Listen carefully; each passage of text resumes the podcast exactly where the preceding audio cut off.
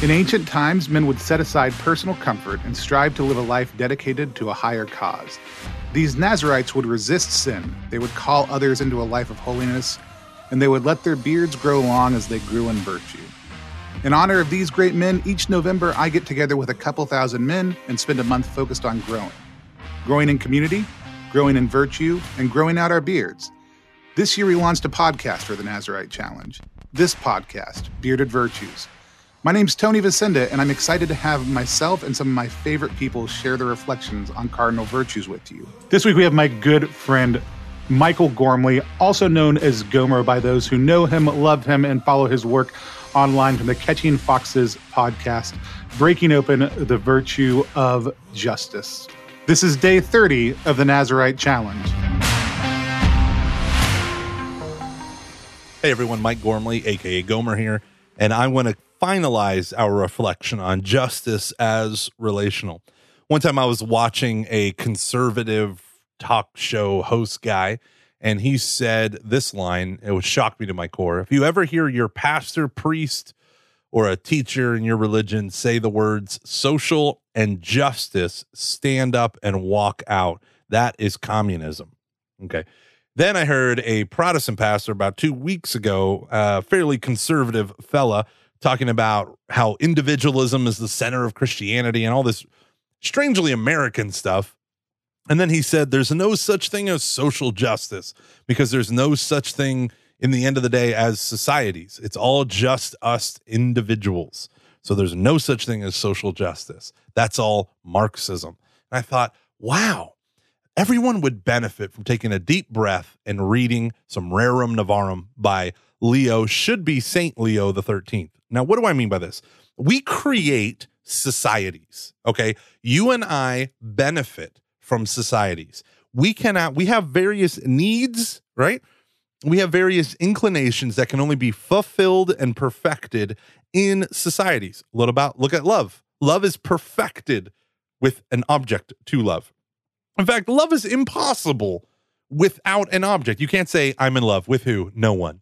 If you're in love with no one, that means you're not in love. Love needs an object, a subject, I, an object, you, and the thing that unites them, love. I love you, right? That's what love is. A lot of these virtues can only be made manifest or perfected in community, in societies. Now, the most basic societies to us is what the Catechism calls the family, which is the first society, and the state. Now, I don't mean by the state the modern nation state as it's been conceived in the last 300 years. In fact, I would argue that the modern nation state is the most anti human fulfillment fulfillment machine that has ever existed right? So it is not about extending and expanding the natural inclinations to be in a free society you know to one another. It is about power dominance coercion and assertion of my own rights. It is a thoroughly modern beast.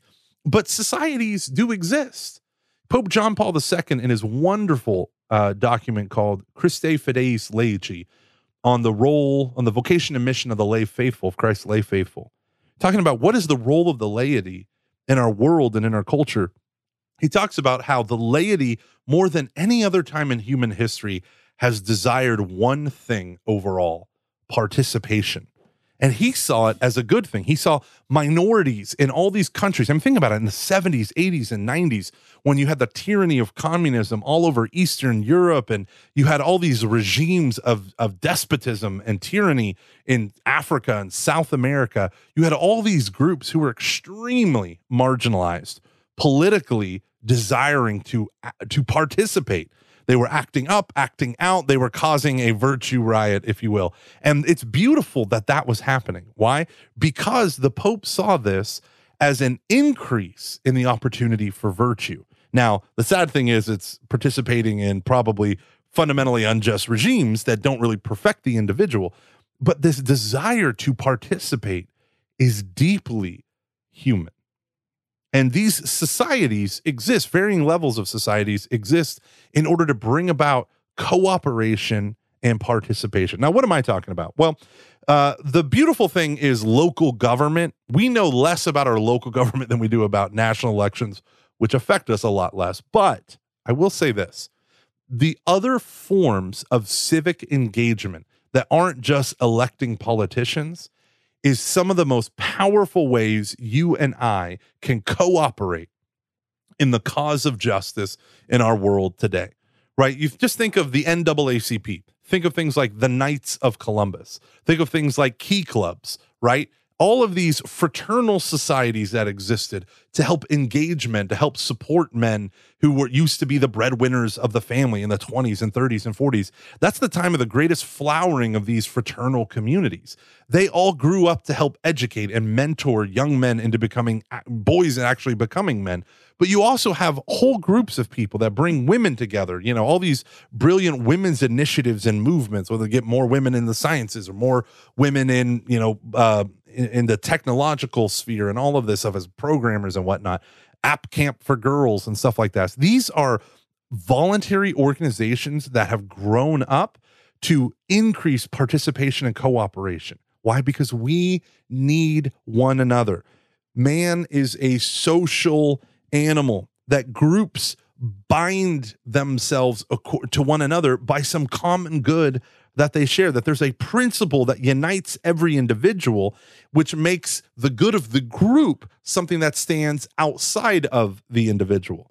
So that the society endures through time as individual members come and go. And this is important because society gathers the past and prepares for the future. That's what the catechism talks about. It gathers up the past and prepares for the future. That's why you have things like fraternities and sororities that have things like traditions and customs. I don't know if you know uh, Texas A&M, but they have a million traditions and customs that govern how you watch a football game. It's if you're not initiated, it's the most frustrating thing on the face of the earth. But if you are initiated, it is literally the coolest thing on the face of the earth.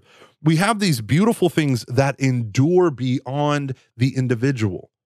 Now, that doesn't mean the individual counts for nothing. That's what the modern turn keeps doing.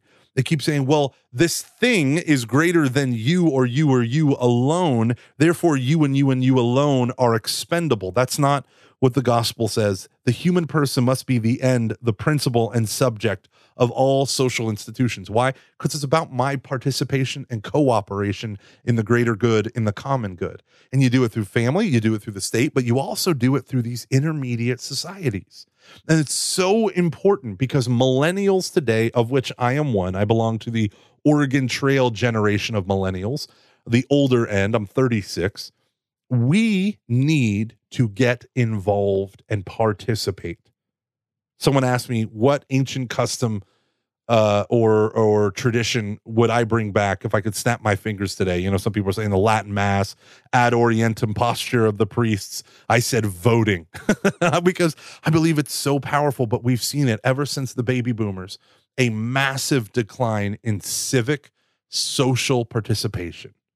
We see all these people now, different groups emerging, demanding and asserting their rights, but no one is forming cooperative groups and societies that have a beautiful ideal that outlives any of them, but is actually for every one of them. So here is my practical question for you at the end of this, right? How can you participate and help others participate? How can you participate and help others participate in society? Can you create a new group? Can you join a mentoring group, Big Brothers, Big Sisters, something like that? Can you enter in to where people are uh, lacking access to participation?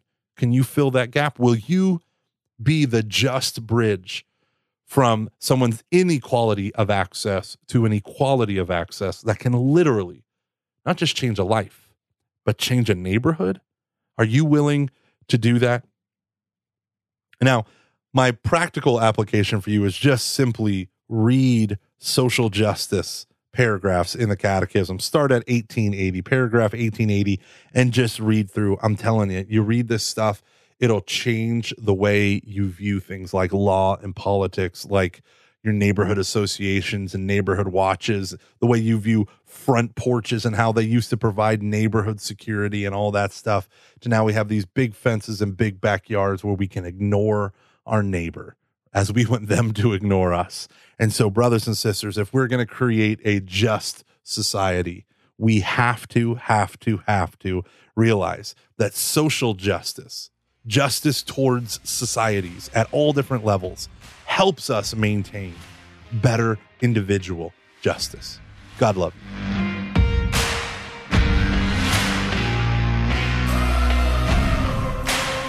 Thanks, Gomer, for calling us to a life of virtue. And thank you, listener, for tracking with us all month long during the Nazarite Challenge. This has been a huge time of blessing.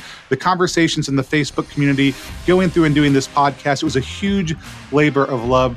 The number one way you can support us from this point forward is just sharing this podcast with other people or buying something from CatholicBalm.co to help support the cost of this. We want to thank all of our sponsors one last time.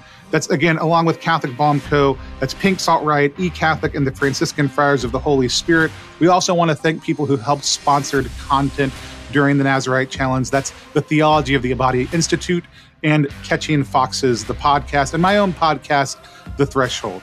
Um, we'd love to have you guys check out all those things. If you haven't followed them on social media, checked out their work yet, please do. Also, if you're interested in having this become a monthly podcast that we do. I don't know that we can commit to weekly at this point in time, but once a month, having a little bit more bearded virtue in your life, please drop us a line at Catholic Balm Co. or post in the Facebook group that you're interested in that. We'll have a post there that you can share that on. We want to know if this has been helpful for you in growing in virtue, how we can continue to get the word out around the amazing way that God is calling us deeper into relationship with Him and with each other. So, gentlemen, until next time, stop shaving and start praying.